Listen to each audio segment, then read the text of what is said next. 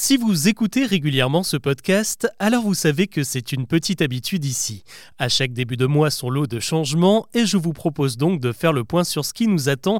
Et pour le coup, le programme est plutôt chargé pour ce mois de mars. Avant d'aborder les autres infos du jour, c'est le sujet principal qu'on explore ensemble. Bonjour à toutes et à tous et bienvenue dans Actu, le podcast qui vous propose un récap quotidien de l'actualité en moins de 7 minutes. C'est parti. Alors oui, la liste des nouvelles règles qui entrent en vigueur à partir de ce mois de mars est longue et comme souvent, elle concerne notre porte-monnaie.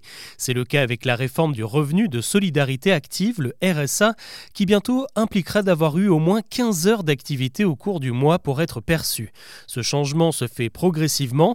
Il a d'abord été instauré dans 18 départements tests l'été dernier et désormais ce sont 47 départements qui sont concernés avant une généralisation prévue pour 2025. 15 d'activité, ça signifie que les bénéficiaires doivent travailler, mais ils peuvent aussi s'engager pour une association, faire un stage, se former ou encore passer leur permis. Le permis, justement, il devient un peu plus simple à compter de ce vendredi. Jusqu'à présent, ceux qui obtenaient le précieux sésame sur boîte automatique devaient attendre trois mois pour suivre une formation complémentaire d'une semaine sur boîte manuelle.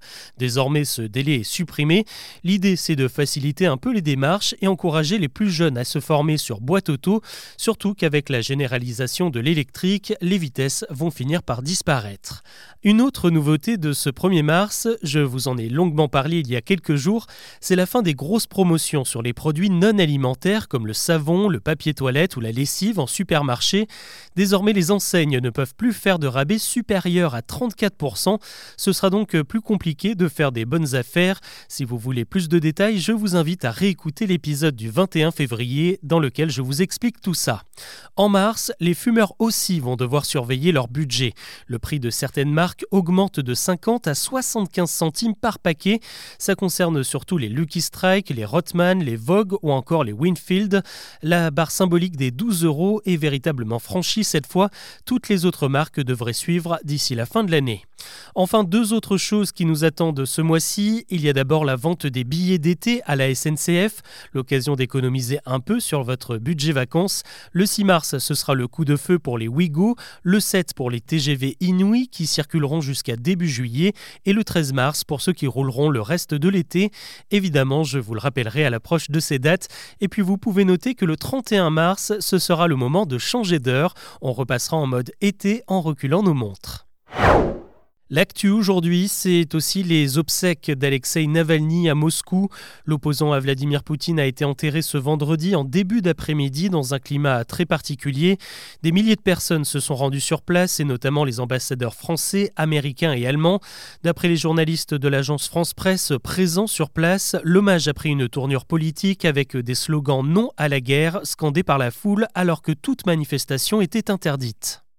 Retour en France avec un rendez-vous dans tous les supermarchés ce week-end. Dès ce vendredi et jusqu'à dimanche, 80 000 bénévoles des Restos du Cœur vous attendent près des caisses pour récolter des dons.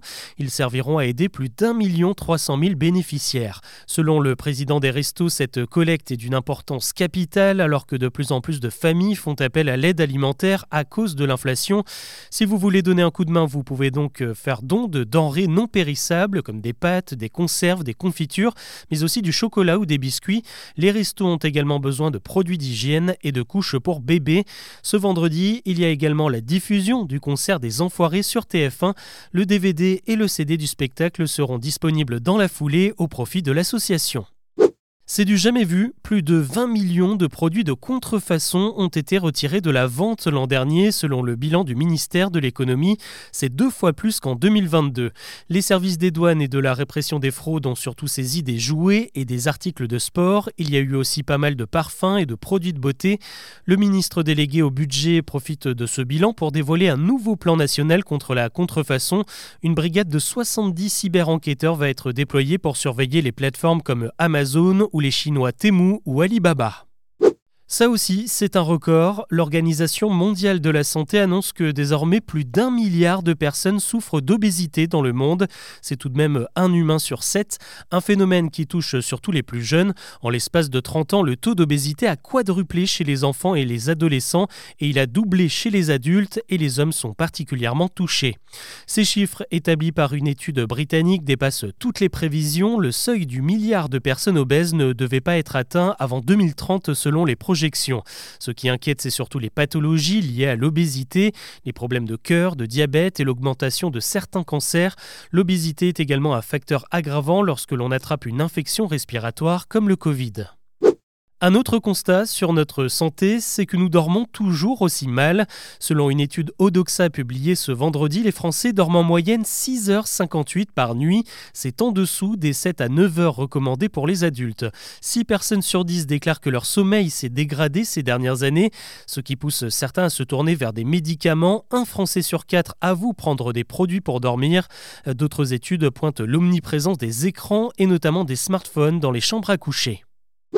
C'est une belle étape de franchie. Ce vendredi, l'Organisation nationale des employeurs du football a adopté de nouveaux droits pour les joueuses professionnelles qui évoluent dans le championnat français. Désormais, elles peuvent bénéficier d'un congé maternité de 90 jours entièrement payé sans perte de salaire. Jusqu'à présent, c'était un peu flou. Chaque club instaurait des règles comme il le voulait. On termine avec une idée et elle nous vient d'Emmanuel Macron qui a demandé personnellement à Aya Nakamura de chanter lors de la cérémonie d'ouverture des Jeux Olympiques. Et l'interprète de Pookie et de Jaja ne va pas interpréter l'un de ses titres, mais plutôt ceux d'Edith Piaf qu'elle apprécie particulièrement. Alors rien n'est encore officiel, hein, c'est le magazine L'Express qui a dévoilé l'échange entre le président et la chanteuse lors d'une réception. Aya Nakamura n'a pas encore confirmé sa participation à l'événement. Voilà ce que je vous propose de retenir de l'actu aujourd'hui.